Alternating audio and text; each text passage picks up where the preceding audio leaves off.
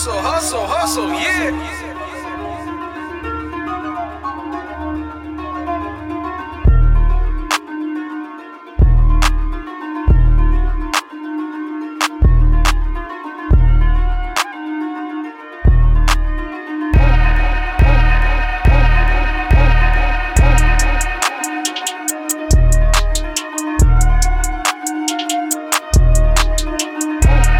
Love what you do. Something I have always believed day in and day out. Whatever it is you're doing, just love it. I feel like a lot of what we see in our Instagram or even in our day to day lives is people who are making good money, but they're not actually happy. Our life seems to revolve around the idea that you have to go to college to get a good job and be successful. But where does happiness come into play? Would you really rather be at a 9 to 5 you hate or doing what you love with just a little less pay? We see our lives flash before our eyes because we're stuck behind a desk, a counter, or whatever it might be. Our next guest said no more of this and decided to chase his dreams in a big way. Creating music is what he truly loves doing, and it shows. The amount of work he puts in, you can tell he is truly passionate about what he does. Please welcome our next guest at this time, the one and only Arthur.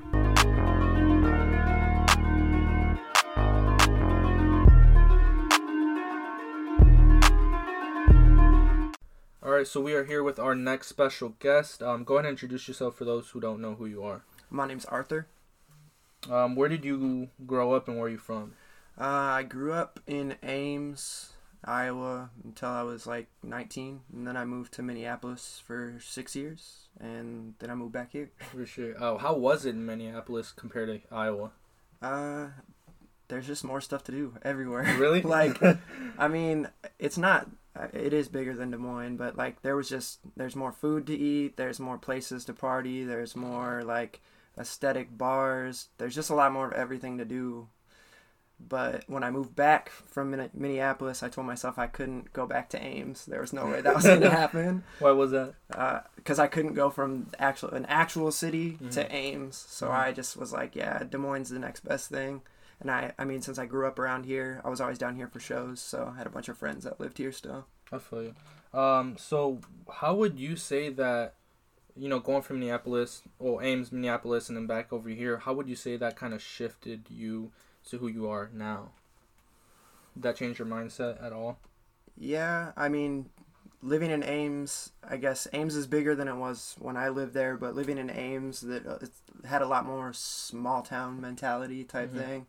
Whereas moving up to Minneapolis, it was a lot more open and accepting of everything. Mm-hmm. So like I don't know, like I said, I moved when I was 19, so I, I got was getting pretty heavily tattooed in my 18 year 18 and 19 year old, Mm-hmm. and just the way I would get looked at in Ames compared to anywhere I was in Minneapolis, nobody thinks thought twice about it or anything, Mhm. and just seeing how different people and different groups of people got treated, Mm-hmm. it just seems like people are way more open and don't really care Yeah. in a bigger city. do you think that's changed now? Just because of I've seen a lot of people, because I mean I've always gone to Ames to do business and stuff like that, and like I feel like it's changed over the years. Do you believe that too? Yeah, I mean, it's definitely like since I've moved back, going back to Ames and seeing and like being there and sometimes seeing friends, like Mhm.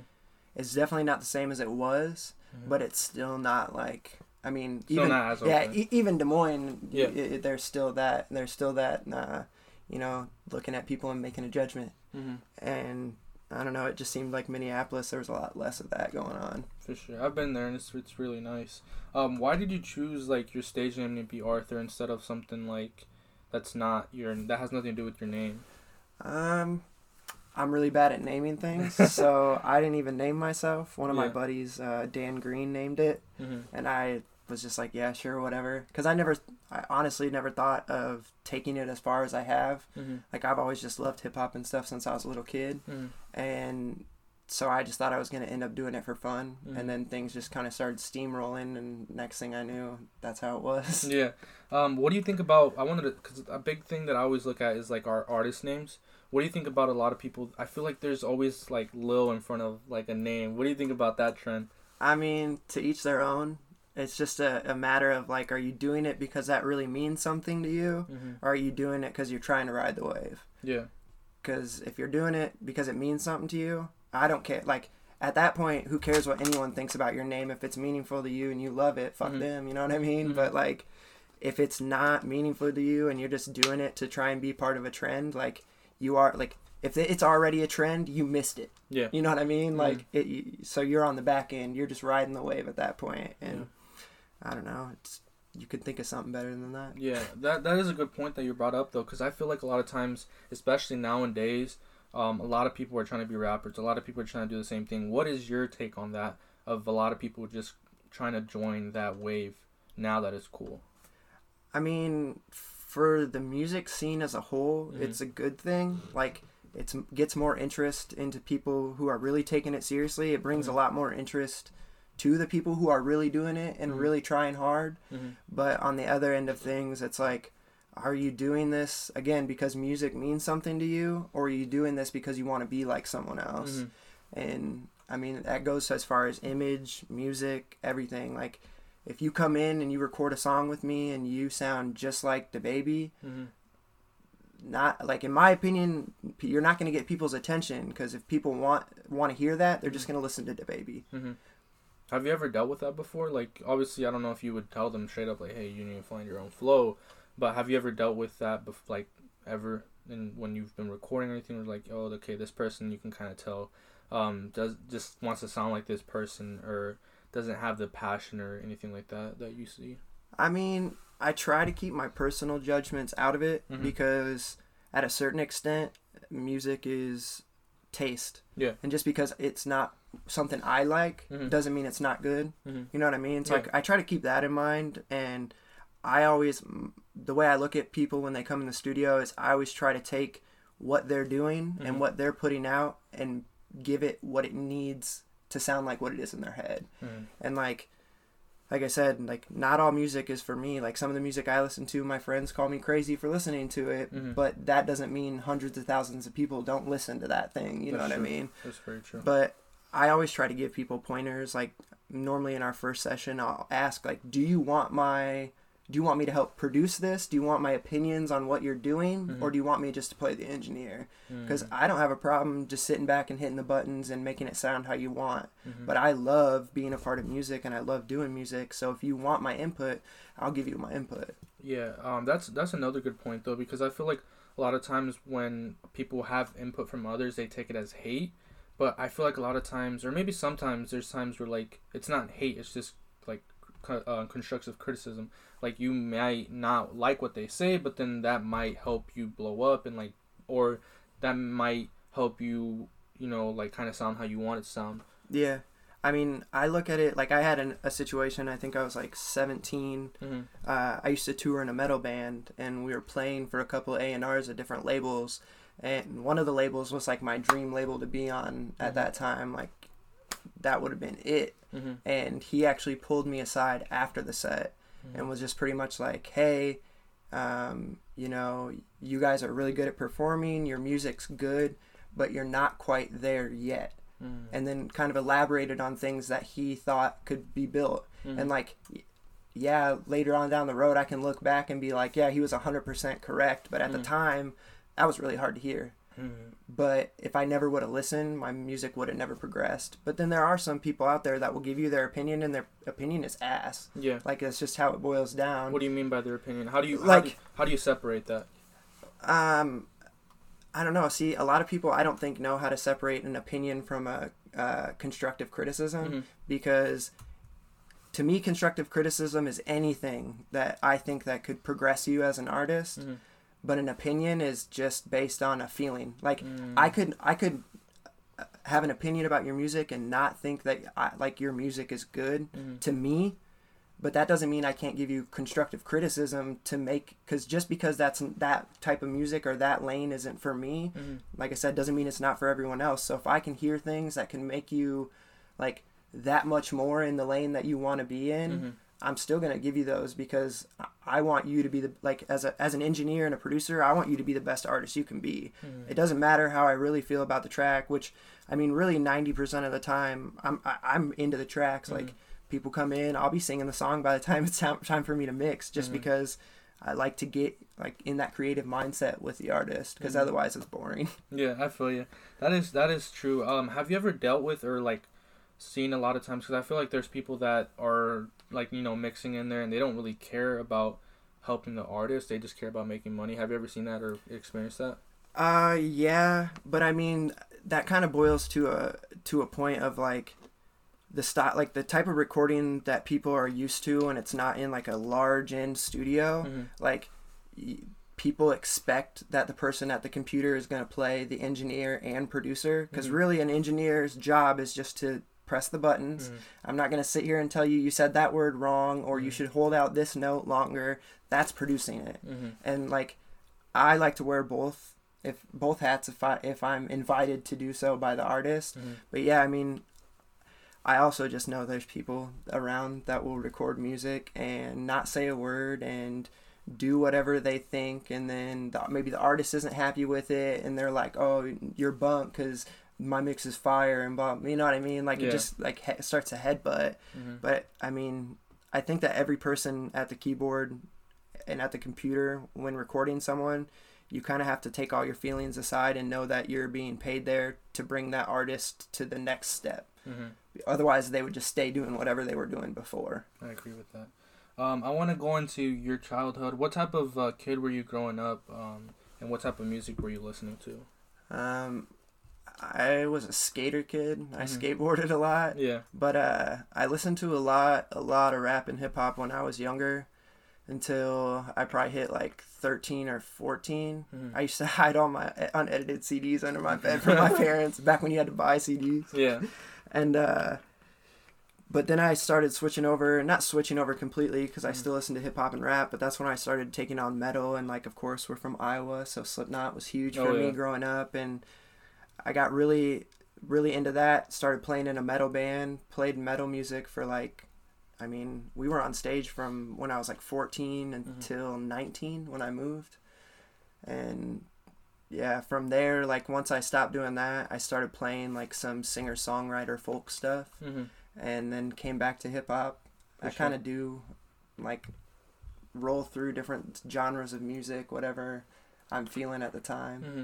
Um, would you say that kind of like helped you like be versatile, especially because I feel like a lot of times people, whenever they're going up, they stick to one, one like type of style, like just hip hop or just rock. Do you think that it helped you kind of form who you are right now, like that you kind of had like that full circle? Oh, absolutely. Yeah, like uh especially on the newer stuff that I just dropped, uh, a bunch of people would be like, "Oh man, I can hear like your rock melody type stuff and like Mhm. that you did do rock music Mhm. before this in here, but Yeah. it's still hip hop and it's still Arthur." Mm-hmm. and I just think I don't know. I think it gave me the ability to see, because like there's I have one artist that I record and he screams. It's like a, he screams, but it's rap music. And if I never would have been in metal and stuff, I would have never known what to do with that. but because I was, Yeah. when he walked in, I was like, oh yeah, I know exactly what mic to use. I know exactly what we're gonna do to make Mhm. it sound like how you want it to sound. And so I think that's given me the opportunity to be able to work with a wider variety of artists as well. For sure. Do you think that kind of is important though, especially if you're like um have a studio and everything? Do you think it's important to like kind of know different genres and not just kind of? I feel like it would like not widen your market enough if you're just sticking to one type of like say rock or or just rap specifically. Do you think it's important as a as a studio owner to you know kind of know everything? I mean, as a studio owner, absolutely, but just as a general person, Mhm. like you're cutting yourself off from so much good music in the world just because you think you don't like that genre. Mm-hmm. But like, like right now, I'm writing a country record. Like Yeah. most people wouldn't think that I would be doing that, and but like. I mean, I'm not talking country like Rascal Flatts or anything, but like the beginning of country, like or the beginning of rock and roll, like Johnny Cash, Elvis. Presley, like that kind of stuff. There's a reason that people are still listening to that today, and it's not just nostalgic purpose. Like learning song structure and like stuff like that. I mean, listen to the Beatles and records, and you'll learn Mhm. all the different like song structures. Mm-hmm. And so, just being able to have that kind of knowledge behind it is, even as a music listener, Mm-hmm. is a good thing. That's true. I agree with that. Um, when you were growing up, you said you were into like you started with off with like rap and hip hop. Um, I had a couple artists on here that said when they were younger they would do like beats and stuff like that with whatever they were, they you know they had whether it's like desk or anything at school. Were you that type of person that was always trying to create music, or were you the type of person that was just listening to it? Uh, I've always been creating. Like I got my first acoustic guitar when I was 10 Mhm. and then got my electric when I was 11. And once I figured out that GarageBand came free on MacBooks, Mhm. I would steal my older brother's MacBook Yeah. and just record anything I could think of. And that's probably why I do so many different genres all the time Mhm. because that's what I've always done. Like when I Mhm. hear a genre, when I hear an artist that really inspires me, I want to be in, I want to use that inspiration and like if you're only doing one genre, Mhm. yeah, you can use that inspiration a little, but that Mhm. inspiration goes a lot farther of a way if you're open to letting it enter into your other genres of music. Yeah, I agree with that. Um, no, you're good, man. uh, I agree with that honestly, hundred percent. Um, I also wanted to ask you because you said you were kind of hiding your, you know, your uh, your CDs and stuff like that. What did your family and friends think when you first started doing music or when you first started making music? Uh, I don't know, cause like the first time, like the first time I ever was on stage was when I was playing metal music, Mm-hmm. and I can always thank my parents for that. Like both my parents and my grandma, my dad's mom, would be at every single show we played in town. Mm-hmm. Now I know, like my dad, yeah, he likes that music, but Mhm. I know my mom and my grandma did not like that. Why do you think? What like what? Do you, what makes you say that? Oh, just because. I mean, Yeah. I mean, my grandma was into old music, like Mhm. the very old music, and but the fact of the matter was like having their support Mhm. through all that just made me know like I'm doing something that I'm supported in, Mhm. and like yeah, it's kind of crazy, and a lot of people now are like, oh, I'm I'm an artist, I'm an artist, I'm an artist, but Mhm. like the age I was back then and what I was doing, people would always be like to ask my mom at work like, "Oh, you let your son play in a bar last night?" Mhm. And she's just like, yeah, I mean, yeah, like uh, he plays music, and Mhm. there was this battle of bands, and I support them. Do you, think, do you think that's important? Because I feel like a lot of kids, especially growing up, they don't have that type of support from their parents. Do you think that really like pushed you to keep going? Yeah, I mean, just knowing that like I can tell my parents at my age right now, like, yo, I'm gonna make money off music, and them being supportive of that, like Mhm. I, I can't imagine not having that my whole life, and Mhm. like, yeah, that that sucks. Mhm. But for the people that don't have it, that should just be more fuel in your fire. Like, these people don't think you can do this, so show them that you can, and that Mhm. it's not a pipe dream. Like, this isn't this isn't fun and games for Mhm. me, type of thing. For sure. Did you ever have hate when you first started, and how did you deal with it? I mean, yeah, I'm sure I still do now. yeah. How I do you deal with it? the hate is to me like i said if you're making music like if Mhm. you're making music for yourself and out of your passion Mhm. and you enjoy your art fuck those other people like everyone's gonna have an opinion even the biggest artists in the world like even drake even Mhm. michael jackson like huge huge artists how many hundreds of thousands of people hate them Mm-hmm. you kind of just have to learn that like you just have to brush it off like they they don't dictate your moves they don't dictate your creations Mhm. only you do so i mean let them hate like Yeah. they're the ones like wasting energy on it like For you don't sure. even have to pay attention Mm-hmm. Um, I want to thank you honestly, bro, because like when I first reached out to you, um, you're doing a show. I can't remember exactly what show was at though. Uh, at Wooly's, um, and I spoke to you about wanting to start a podcast and all of that. Um, and like you were really supportive about it. You like you, you told me like, hey, you know, like if you ever need anything, like let me know. I do want to thank you uh, like for that honestly because like you're one of the first people, if not the first person, to actually like reach out and like have me like you know kind of like help me out and stuff like that if I ever needed help. Um, but how important do you think, especially now in like where we're at in the music community, or even the community as a whole, how important do you think it is to kind of help each other bring each other up as a city? i mean there's no making it like the city's not gonna be a music city if Mhm. everyone's just like stuck on the idea of i'm gonna be the 1st Mhm. i'm gonna be the first anything else is trash like that's not gonna work like look at the cities that really do it and Mhm. look at how much local support that the artists that are getting it really get Mm-hmm. like I, there's just not room for it every if even if everyone in the city wanted to do this exact same thing Mm-hmm. the people that like i said that really have a passion for it and Mhm. really understand what it takes out of your life to be able to like go for it Mm-hmm.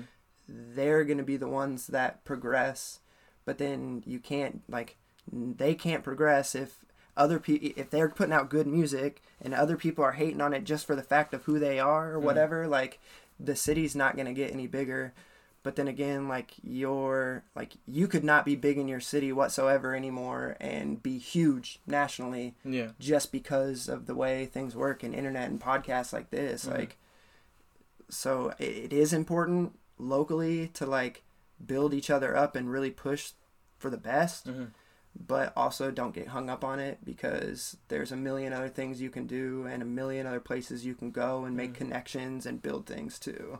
I I agree with that 100%. Um, I wanted to go back to like the artists that you were first listening to. Was there a certain artist that you were like listening to that inspired you to want to become who you are now? Shit. Um, I would think it's really just in a, like everything that I listen to Mm-hmm. because, like I said, like I, I take inspirations from all the different genres I listen to and put it in my hip hop. Mhm. Like my re- record that I just put out now is like f- I think four of the seven or five of the seven beats are all me playing guitar and me making the beats. Like Mhm.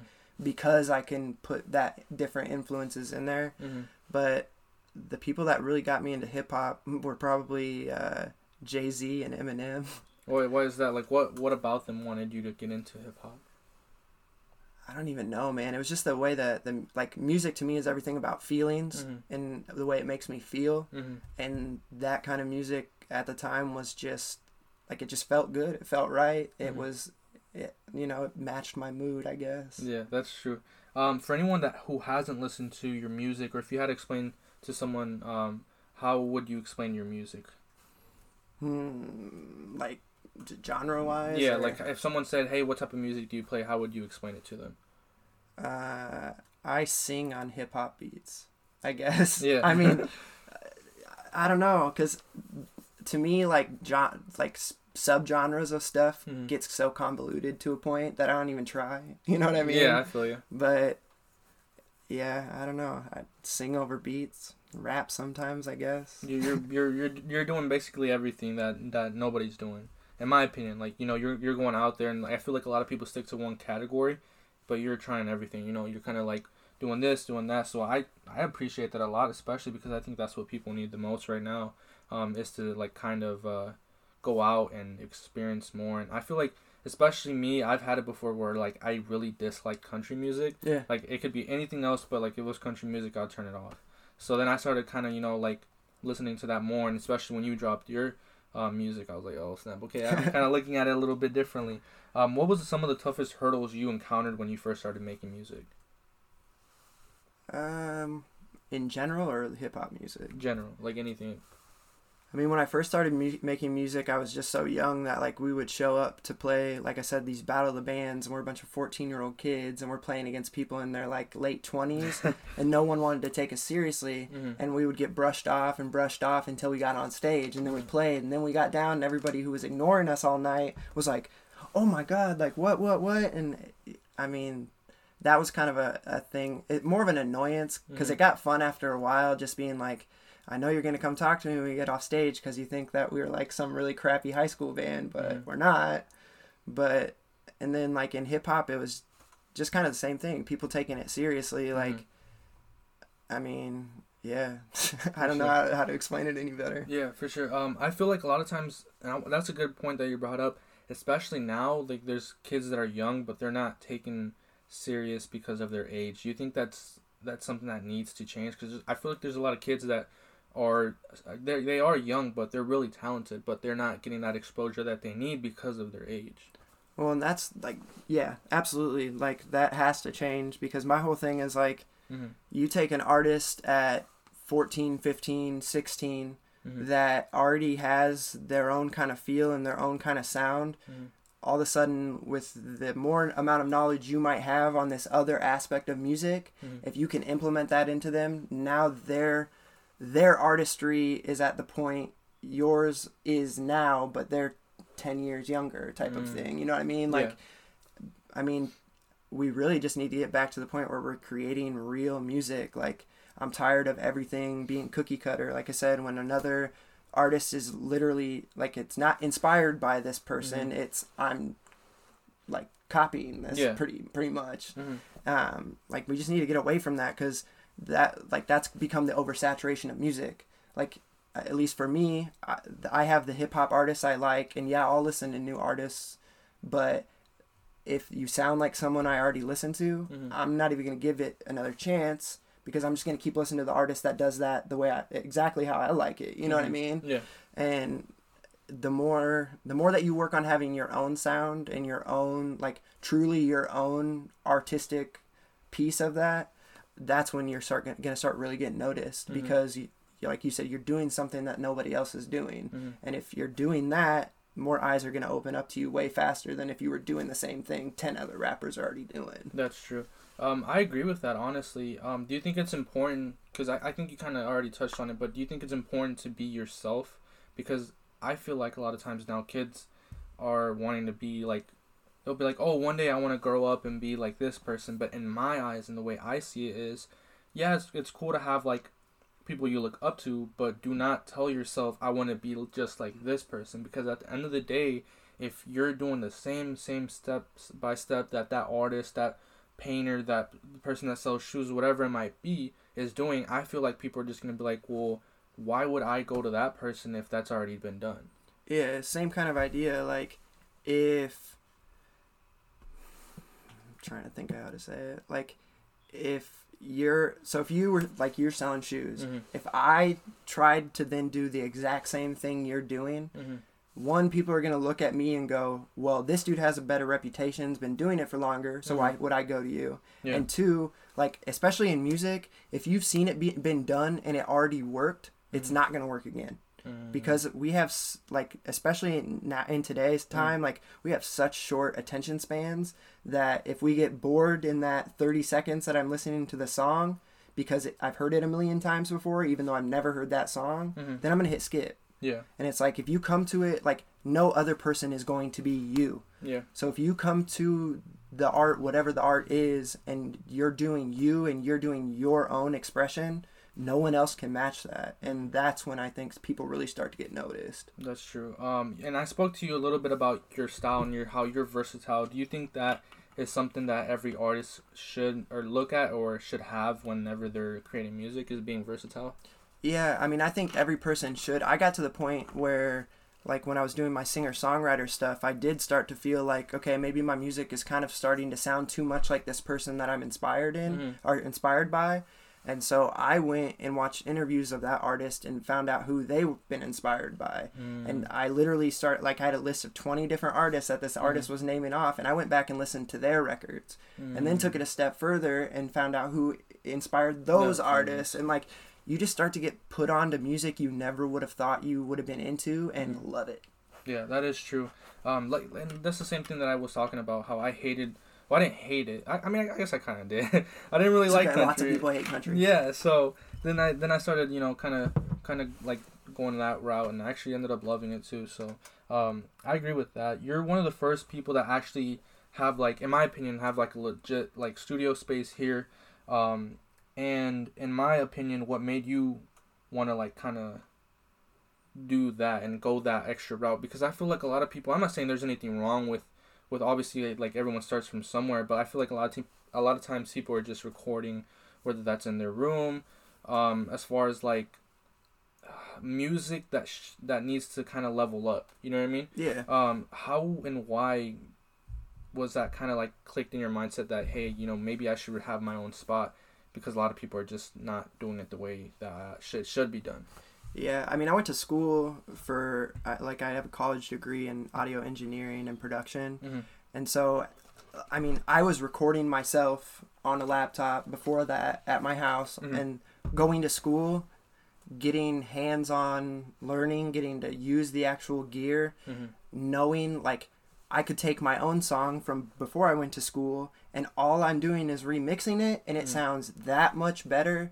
Like there just has to be that kind of standard like if you want to be taken seriously, you have to put serious time, effort and I mean really money when Mhm. it comes down to it. Like because when I was younger in bands, like you couldn't go record like you couldn't go record at my stu- a studio like mine for Mhm. thirty dollars an hour. Like no, you had to take five guys, all the equipment, have a studio that's big enough to record a full band, have an engineer that knows how to do bands. And I mean, we were paying, you know, anywhere from two thousand, three thousand dollars a time that we would go to record. Mhm. And so I think having that kind of like precursor to Mhm. recording, like I really want to like hip hop is not something to be taken lightly. Like there's no reason that hip hop like pre probably 2004, 2005. Mm-hmm. Like I was watching an interview with Seth Firkins, and that's uh, Future's old engineer who, Mhm. before he died, and uh, he was saying that he came from metal as well, and when he came into to hip hop, he couldn't understand why the quality of recording was so poor when they were using the same exact stuff. Mm-hmm. They just didn't take the time, and he was like, you know, this genre of music has the ability to become what it is now Yeah. and it needs to be taken that seriously and put that Mhm. much thought and effort into it. And like when I hear a recording of someone who they obviously like, and this isn't like me throwing shade, but if you record it on a thirty dollar microphone or a Mhm. hundred dollar microphone in your bedroom to yourself, Mhm. have no knowledge of like what you're doing engineer wise. Mhm. If you pay for any studio, not my studio, any studio, Mhm. you're gonna have a better product because Yeah. that person has put a bunch of time and knowledge into their craft just as much as you have being a hip hop artist. You know what I Mhm. mean? Yeah. How important? Because I feel like there. You spoke about school, right? You said Yeah. you how you got your own your degree and everything. Do you think that in order for you to be a good mixer or producer, whatever it might be, do you think you have to go to school? Absolutely not. No. No. I mean, I I kind of honestly just went to school because the band wasn't going to happen anymore Mhm. and that was really the only thing I could see spending my time and my money on learning. Mm-hmm. And like, I mean, I can tell you firsthand, probably 90% of my graduating class of like 200 people or whatever, probably 90% of them don't do anything to do with recording anymore. Damn. But it's like just like your artistry, it's all about the time and the the passion you put into it. Mhm. If you don't like even skateboarding, like if you don't spend time doing it, Mhm. you're never gonna learn how to kickflip. You're never gonna land a five stair. You know what I mean? Like yeah, you. you have to practice and that gets hard for me because it's like do i spend my time being an artist or do i spend my time being an engineer producer and how do i make sure that Yeah. everything is still like one's not lacking because i'm spending too much time on the other That is true. I agree with that. Um, I wanted to talk because I spoke a little bit about your artist name. Um, why did you choose the name The Mothership? i don't know man i'm obsessed with aliens Yeah. and like the whole like the fact of the cosmos being so huge and so crazy and like the way that we had the lights set up and everything it just looked like you were walking into a spaceship and like that's what i wanted it to feel like that you you're here to take off to the next you know the next frontier like we're not keeping your music at the at where you walked in Mhm. like that's in the past and now it's time to level it up level it up like a like a um a spaceship. I, Yeah. I love that man. That that's really cool. Um, how do you think you've changed the most since you first started music? Um, the hardest thing I think for me to find was the like, because I'm a perfectionist to a point, Mhm. and learning where that becomes a fault was hard. Because I mean, I probably have 200 songs that I've recorded over the years that will never see the light of day because I was too trying to perfect it so much Mhm. that by the time I thought it was ready to put out, that kind of like feel and whatever it was Mhm. was two years past now, and that's not like it's not gonna still resonate the same. And so just knowing like when you have a good product, you have a good product, and you just need to run with it and believe in yourself. Mhm. But do you think to that aspect, like, there's people that overthink it too much, and then they'll end up not putting something out that could have been really, really good? Oh, absolutely. That's why I'm saying that. Like, I mean, I have songs that I'll go back to and listen to, and I'm like, man, why did I never put that out? And I'm like, oh yeah, because I waited way too long. Mm. And I mean, then you get to you get to hold that failure as Yeah. as an artist. we were just talking about that because I feel like that kind of went like in hand off air when we were talking about like sneakers and like how we were like, oh, we if we just holded it just a little longer, we would have gotten what we wanted out from it. So I I uh, I think that's kind of funny. Um, what was it like when you first performed, like back then, your first ever performance as a band?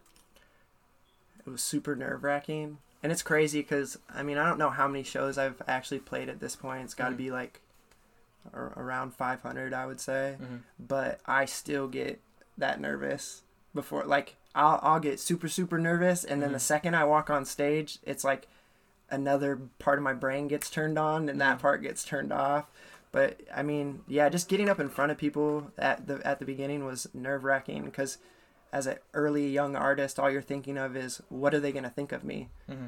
and that can screw you up pretty big time Yeah, I agree with that. Um, obviously it's a long, uh, it's a lengthy process, like creating a, a beat or creating a song and stuff like that. Can you take us a little bit step by step how you do it?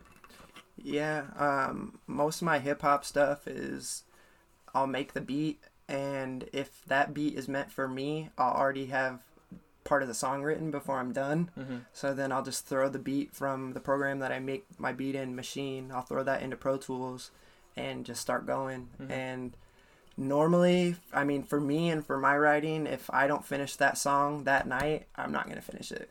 Because, like, there's something to me, especially in hip hop right now, Mhm. there's something about the feeling of the moment, especially like with the way that you are on the microphone. Mhm. Like, there's just something about that moment when it's being creative that I feel like my juices are all going on full. You know what I mean? Mhm. And like trying to come back to that after gets a little, little daunting sometimes. Yeah, I feel I, I feel that. Um, I think like especially I've gone through that where like if I'm working on a project, like if I don't get it finished that same day, like I don't feel the same kind of vibe towards Yeah. it. So I feel I feel Yeah. where you're coming from.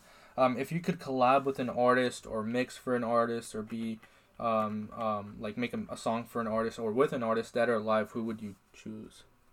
If you could one day, like, Like any artist? any artist dead or alive. I mean, my uh, Dead or Alive makes it harder, but my my dream hip hop feature or like collab would be Young Thug. Young Like Thug? Why is that? uh, to me, Young Thug, like yeah, he's appreciated, but Mm-hmm. I think he's underappreciated. Like he birthed what is cool right now Mhm. forever ago, and then when people like yeah, he has his cult following, but Mhm. like look at uh look at Gunna, Mhm. look at Lil Baby, like.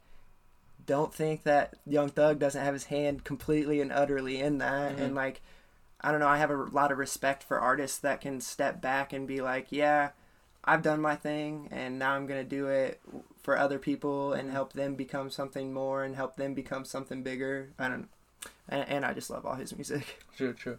Um, when people are listening to your music, how do you want them to make? How do you want your music uh, to make them feel? Man, it depends on the song. I like I said I write from my feelings, so I Mhm. write things that I'm like dealing with. I don't I don't sit there and flex Mhm. for nothing. For sure. Like I, so some songs I have are sad as sad could be, and like Mhm. that's what I want you to feel when you hear that. But then I've got turn up songs where it's like, no, I want you to get drunk and party. Like, yeah. um, what's something you wish you knew when you first got uh, started? man, a lot of things. hmm um, probably song structure. Like I took a I took a college course that ended up being it was me and the teacher one on one. hmm for a whole semester of songwriting and so she got to like pretty much and she i mean she has over 100 gold records so she knows what she's doing with songwriting but she Mhm. pretty much was like tailored this class to me and teaching me how songwriting would improve my music and improve my artistry hmm and it ha- if i could have had that probably like five years before that yeah it would have been game over Game over. um, I'm sure people can just see the way you dress and like the style to have. Um, and your certain style, um, I, I like a lot.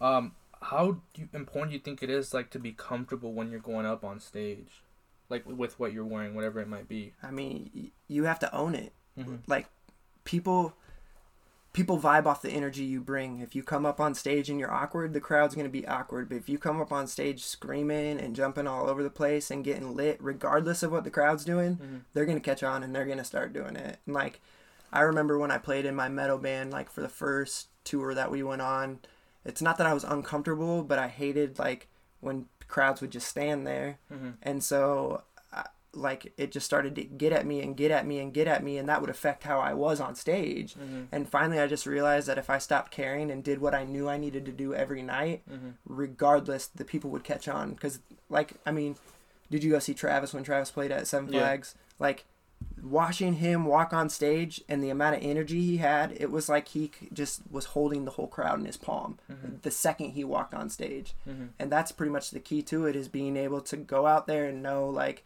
know what i am doing is good it is entertaining and we're Mhm. all about to get crazy like people will like feed off that Yeah. Have you ever had a reaction where like one, have you ever had a reaction that you didn't expect from the crowd? And two, have you ever been up there and forgot your own lyrics? um Forgotten lyrics, yes, because I had too much to drink before I got on stage. So I limit myself to that now. Mhm. But uh what was the first part? The have you ever had like a reaction from the crowd that you weren't expecting, good or, or good or bad?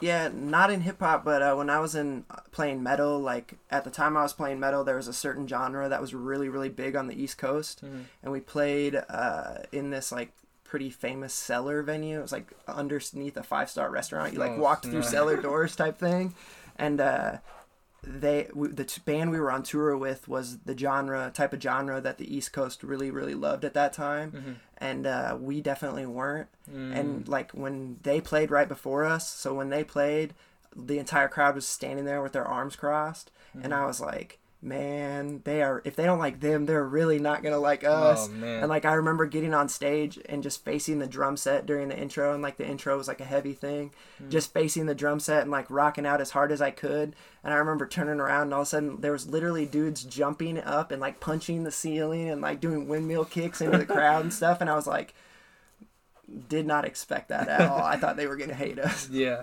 Um, the sad thing about it, talking, going back to like support from the um from Iowa and like how we should all come together. Um, I went to the Lil Uzi concert, right? And I, I honestly can't remember the artists that went up there. I don't even think they do music honestly anymore. Um, it was two artists that um that went up there and they were local. They're like, hey, we're from Iowa, blah blah. Um, and they got booed off a stage and my and like they I remember they threw their mixtapes to the crowd and the crowd ripped them up and threw them back at them. And I was like, "What? Like how is that possible?" Like honestly, I in my opinion, I feel like, you know, like obviously not everything is going to be good or you might not think everything is good, but you shouldn't be doing that in my opinion because you know that that can really break down a person. But do you think that there's a lot of hyp- hypocrisy going on in Iowa of like, oh, we should all support local, and then when stuff like that comes around, like it's not there. Yeah, I mean, I see people argue about this kind of stuff on Facebook all the time, and I don't chime in. Mhm. but uh, like, I, I mean, to a, to an extent, like, obviously you as a person are more compassionate Mhm. than others, Mhm. so you thought immediately about what that might do to the other person, Mhm. and unfortunately, not there's not a lot of people like that in the world. You know what I mean? Yeah. Like they go off a whim and off their initial feeling and then their friend hypes them up to keep doing it and then the Mhm. next thing another person another person and then you got a whole crowd booing somebody Mhm. um, i mean you don't have to support hip hop or local music that you think is bad but you Mhm. also don't need to go out of like and that's not just local just any music in general why go out of your way Mhm. to try to ruin someone else someone else's day. Mhm. Like if you really don't think I remember like for for instance when uh I think it was last summer when we played with ASAP Ferg in Omaha, Mhm. like I mean there's like there's videos to prove that the crowd was way into it. I did a front flip, everybody was jumping, going crazy, Mhm. and like literally 10 minutes after I got off stage, I was checking my Facebook and some kid went out of his way in the crowd to get on my Facebook and comment how much I sucked and how much I need to stop doing Mm. music. And it was like, that's cool, like that's your opinion, but I know I was just in a room with 1,200 people that didn't think the same thing as you. Yeah. So it's like, some of that sh- shit you just ha- as an artist you got to take it on the chin. Like it sucks for those dudes at the Uzi show. Like Mhm. you just got to take it on the chin, but you also have to step back and like really analyze like okay, well, if this is what I'm doing, then one either this isn't the market I need to be marketing my music to Mhm. or two maybe I need to self-reflect on my music. Mhm. Like cuz I mean, everybody's seen someone that thinks they're the greatest thing in the entire world and you're like how long did your mom lie to you when you were growing up? You know what I mean? that is like true. and Mhm. it sucks to say but it's true like not everybody is cut out to do this kind of stuff and unfortunately if you get into a position like that and you're not cut out for that then Mm-hmm. maybe that happens and That is true. Um, that's an or- another uh, important thing that you brought up, especially is like, do you think? Oh man, that's a tough spot because I feel like I've seen it before where like kids. I mean, at least in my opinion, and you said obviously everyone has their opinion, but they're, oh, they're. Eh, I've seen it before where like someone doesn't have that talent. They have the talent for something else, of course, but they just don't have the talent that they're trying to go for or whatever it is they, that they're trying to go for. They don't have the talent, but their parents are like oh honey you know you're you're you're you gotta keep going do you think there's like a certain like kind of split in the middle that whenever you have a kid or whenever someone has a kid, like they need to be straight up with their kid, or do you think they just have to be supportive no matter what? No, I mean, and granted, you know, it'll be weird when my little kid is doing whatever he chooses to do, Yeah. but it's like, at an extent, I feel like it's your, like, if, one, if they're not good, doing what you can as a parent to make them good. Like, okay, they're not good at singing, stop calling them in the living room every time that your friends are over to sing to them, Yeah. and instead maybe you should get them singing lessons for the next two years. You know Mhm. what I mean? Like, Yeah. stuff like that. Like, I mean, there's not anything wrong with telling someone that they need to work Mhm. on something, but if all you do is say you're bad, you've not given constructive criticism. You've given Mhm. an opinion. You know what I Mhm. mean? Like Yeah. constructive criticism is, hey man, I noticed like every time you come into a new part for the first bar, you're lacking on the beat a little bit or something like that. You know what Mhm. I mean? Like something that they can tangibly take and reflect on. Otherwise, it's just like, okay, I suck, and what do I do about it? Yeah. You know what I mean? That's true. Um, I want to switch over a little bit. I can't talk about. I can't not talk about what what's going on right now. What are your views on everything that's going on in the world, especially with um like COVID and stuff like that? it sucks.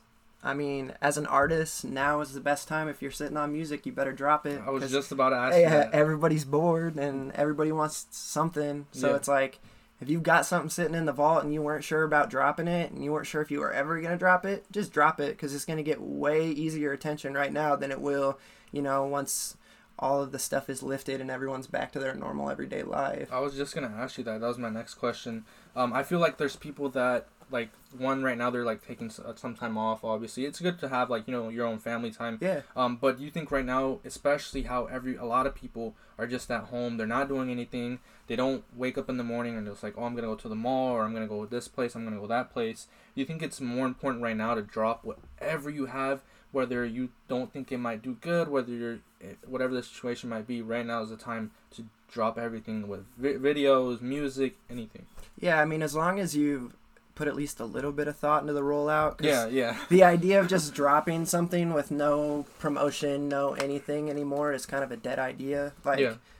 like you, it's like normal day, everyday life. It's going to be hard to get someone to click play, but now you got probably like a 25, 50 percent chance, better chance of them actually doing it. So, yeah, I mean, if you have thought at all about it, it's just about dropping it. Like, stop overthinking the situation. Stop overthinking what are people going to think about me.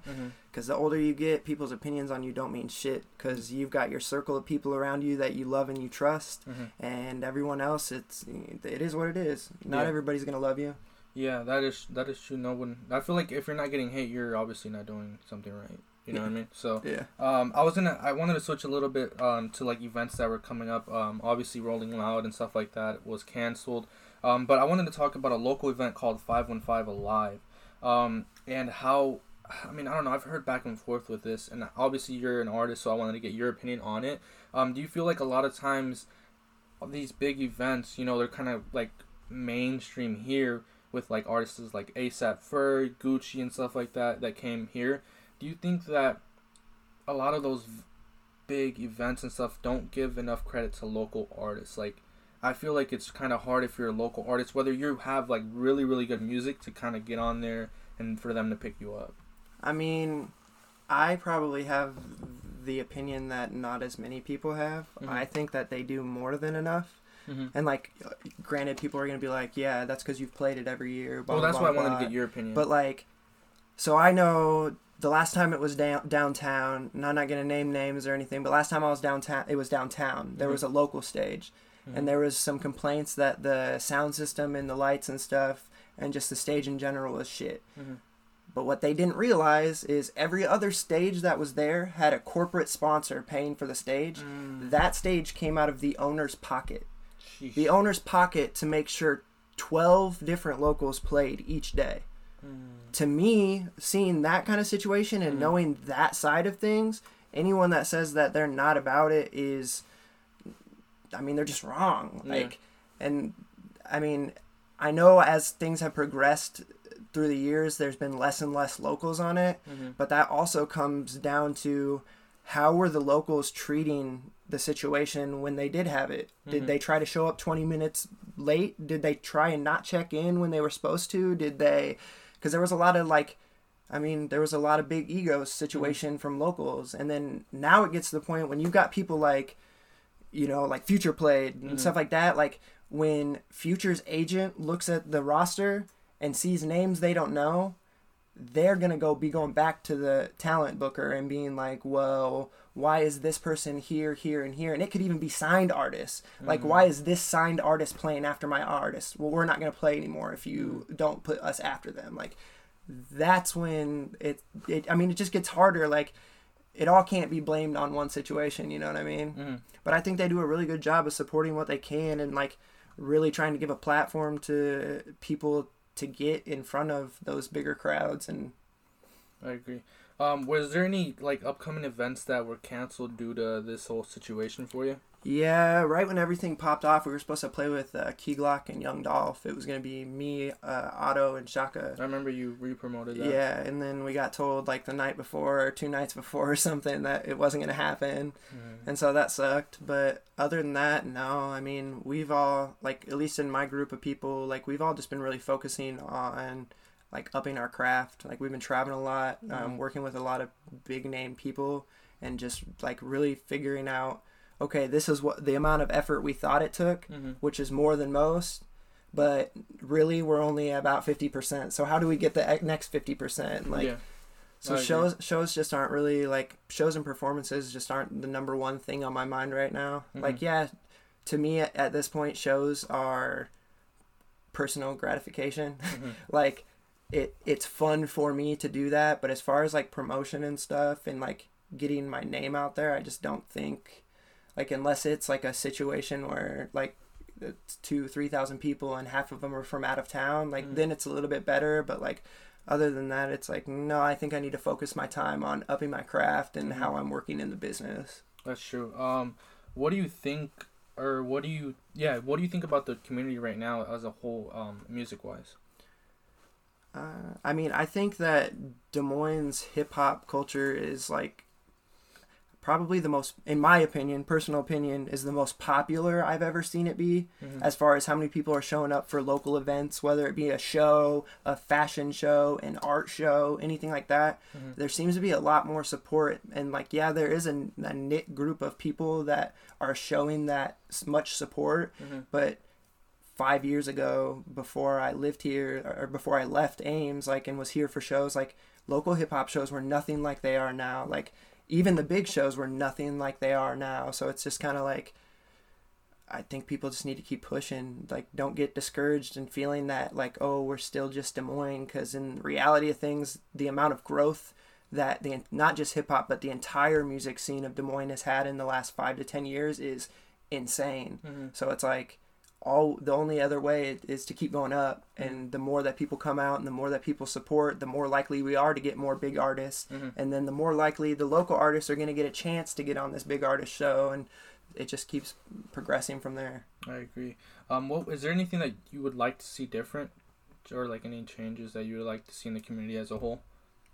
I mean, I just think that as far as like shows, like I mean, most people can already know and see what the news says and the way that they like to spin stuff on the hip hop community here and like that the hip that there's nothing good and like just tries to make it all look like it's a bad thing. Mhm.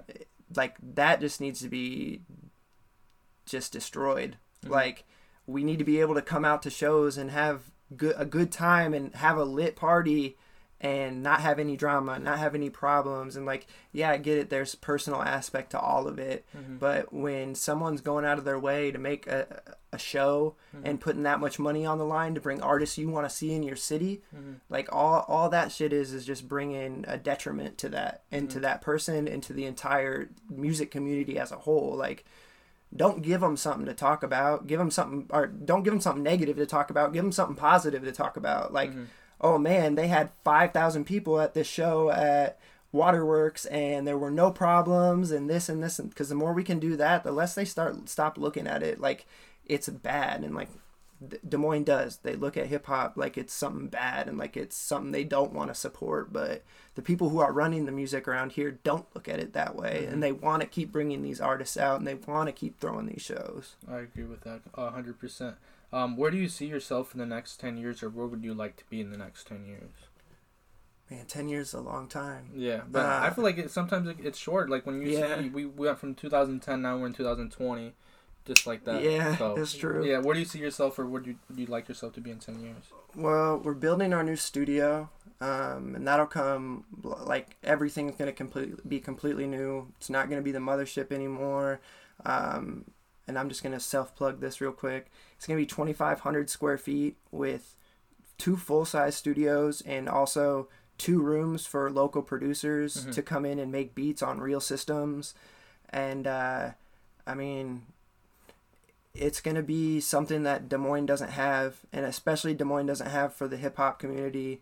And it like that's my passion and my drive right now is Mhm. like I I really want to see because there are there are tons of really good local artists here that should be signed. Mhm. Like no if ands or buts, but they're not getting signed because we don't have exposure Mhm. because we're a smaller city. Yeah. And like my biggest goal is to be able to have a studio that can bring a national spotlight. Like we're already working with certain people and trying to bring people from out of town into the studio to get so that artists here can mingle with people that are in the business and Mhm.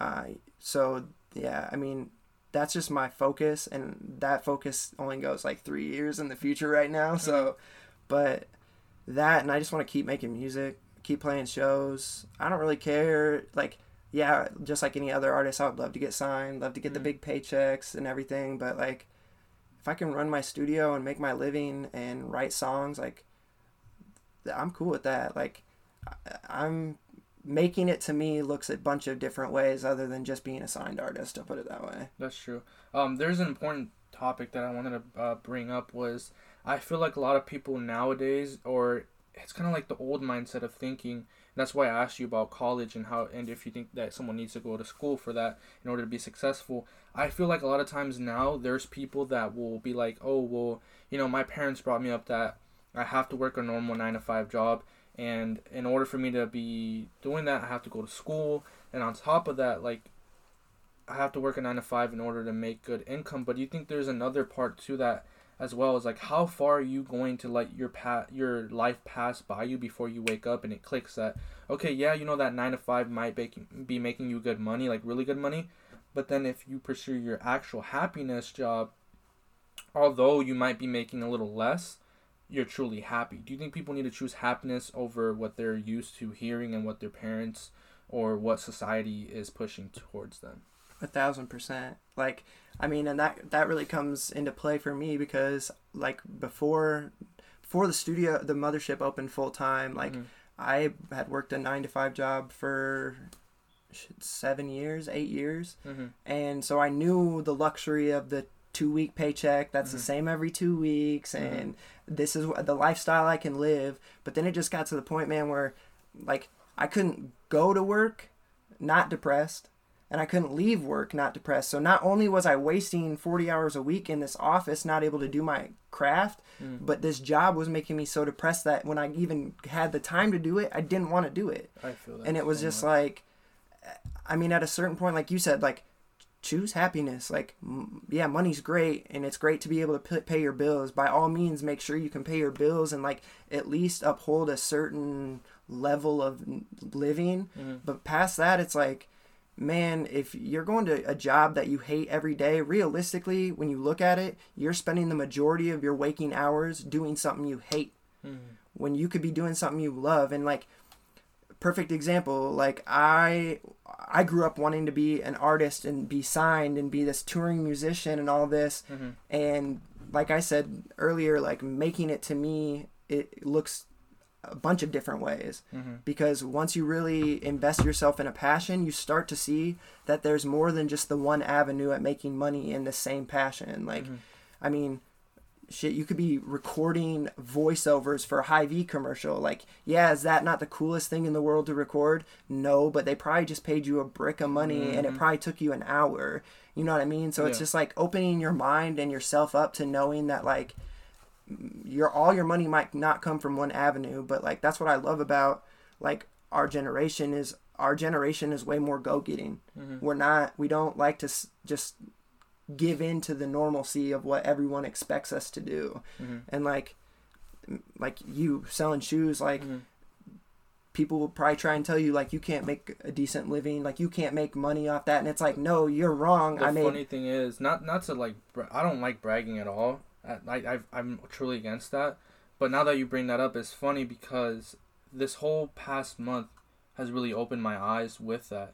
I was making double what I made in my nine to five, doing something that people told me since I began, I wasn't gonna make anything. yeah, So like that really like it hit me. I'm like, yo, this whole time, I'm wasting time at a normal nine to five, but I can be doing something else if I have the time. You know what I Yeah. mean? So I completely agree with that. Um, in my mind, you know, especially you, bro. Like when you first started, and I told you this from the beginning, beginning, even off air and even on when we were on the podcast. You were the first person to like reach out to me and be like, "Yo, like if you need anything, like you know, I'm always here. We can do this and that." And I like I want to thank you, especially you know, for actually doing that because I feel like we don't have that enough. yeah, know what I man. I mean, it just gets to the point where it's just like you like I I find satisfaction in watching other people succeed just Mhm. as much as I find in myself succeeding. Like if I find other genuine humans who are really like like cuz I'm not always going to have the right answer, you know what I Mhm. mean? But like maybe I have the right answer f- for you about audio, but I need to find this pair of shoes I've been wanting to find and you know Exactly. exactly how to get them Mhm. at a great price, you know what I mean? Like Mhm.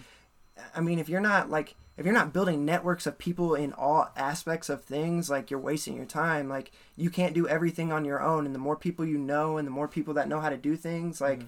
you can build empires on that kind of stuff. And it's just like the only thing holding you back is an ego at that point. You know what I mean? true. So it's like, what? There's no point in that. Like there would have been no point in me being like not saying anything to you and like because I have people all the time like that'll message me and ask me for like mixing tips, and it's Mhm. like I can give you a generic tip Mhm.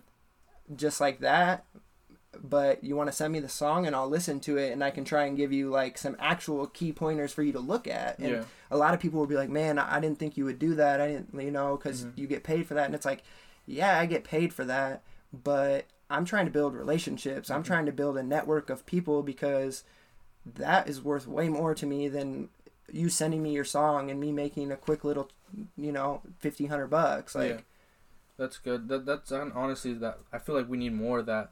Um, and, and this is kind of talking about that. I'm not sure if you know. I know a lot of people don't that are listening, but here's a good example of that that I knew about. So, um, you obviously you know Virgil from Off White, Yeah. correct? So he his mentor was Kanye West, and Kanye West, of course, since he began in like the community, sneaker community, fashion community, he always wanted to be the um the the directive creator for the menswear of Louis Vuitton. So this whole time Virgil was growing up and he's like, you know, he's he's uh his he's taking steps from like Kanye West and doing all this. Virgil, like a lot of people know, ends up surpassing Kanye and now is the uh, directive creator for the menswear of Louis Vuitton. Kanye West, of course, kind of felt a type of way. He could have gone away and, and like try to destroy um, Virgil's image and try to like you know deteriorate him and everything like that. Instead of doing that, he was proud of him. Yeah. And I feel like that's something that we need here because I feel like a lot of times people here they have the means of making someone better and maybe one day surpassing them, but they choose not to because of ego. Do you think that's something that we need to work as a whole here in Iowa, especially? I feel like ego is holding a lot of people back. Yeah, I mean that's everywhere, bro. Like, Mhm. it, and it's funny too because, you know, some of the people that I can think of, if you walked into a situation with like a large artist, Mm-hmm. where's your ego then? Are you still going to be that arrogant person? Because I guarantee you, if if you walk into a room with someone who has the the status and the money to have that ego and is not, Mm-hmm. you're gonna get written off and blackballed from that situation. You know what Mhm. I mean? Like being humble in anything you do, it, I think is key because if you think you're the best, then you you've stated you have nothing left to learn. Mm-hmm. When in all reality, there's not a day that goes by that you're not learning something. You know what I Mhm. mean? So Yeah. you always have to keep that open mind and always be lear- willing to learn. And if you're walking around thinking you're the best of the best and no one can ever be better, it's like okay, well then no one's gonna reach a hand out to help you. Like, Mhm. no, you already know enough. I've I've heard how you talk. I've heard how you do things. Mm-hmm. I don't need to help someone like that. You already know what you're doing. You know what I mean? Mm, that is true. Um, we with all of our, our like artists or whatever, we like to leave a last message, what would be your last message to um, those who are listening? Be yourself, a hundred percent, genuinely, Mm-hmm. and don't be scared to invest in yourself. Like, I- I mean, like I said, making music costs money, and making music the right way costs even more money. Mm-hmm. And so it's like, I mean, I I always encourage every artist, every artist, if you don't have a laptop at home with a crappy little mic and a Mhm. little interface to record demos, you're screwing yourself over because one that'll give you the opportunity to lay your idea down Mhm. and build on top of that before Mhm. you walk into the final studio Yeah. and B it makes it so that you're going to have a little bit easier time communicating with your engineer and your producer Mm-hmm. because at least you know the basic like talk of an engineer and a producer I and it just makes things run smooth more smoothly but yeah being yourself and investing in yourself and investing in your craft because otherwise you're just going to stay stagnant That is true. Um, you plugged a little bit um of your new, you know, like project that you're working on. Is there anything else you want to plug on? um Like any projects Yeah, I- coming up? I dropped my I think it's six or seven songs uh, EP. It's called Losing Signal, and Mhm. that was probably like I think it finally hit iTunes like two weeks ago and Mhm. and Spotify. And then I dropped my video for one of those songs, which is the first video I've dropped in like two years. Uh, it's called Nightmares, and yeah, so check those out. Where can people find you?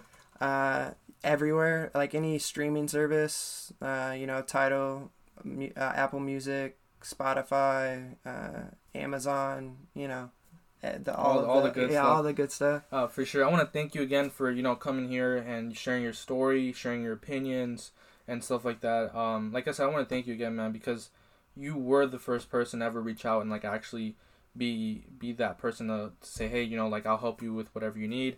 Um, when we first started and all that type of stuff. So I want to thank you again. Um, as always, you can find the podcast on all major listening platforms. Again, shout out to Anchor for sponsoring uh, the podcast as always. And uh, I hope you guys enjoyed this episode and you know i always want you guys to take something out of it um, and again like i said i want to thank you again for for having uh, the time to sit down with me and tell your story so i appreciate that man Yeah, thank you, man.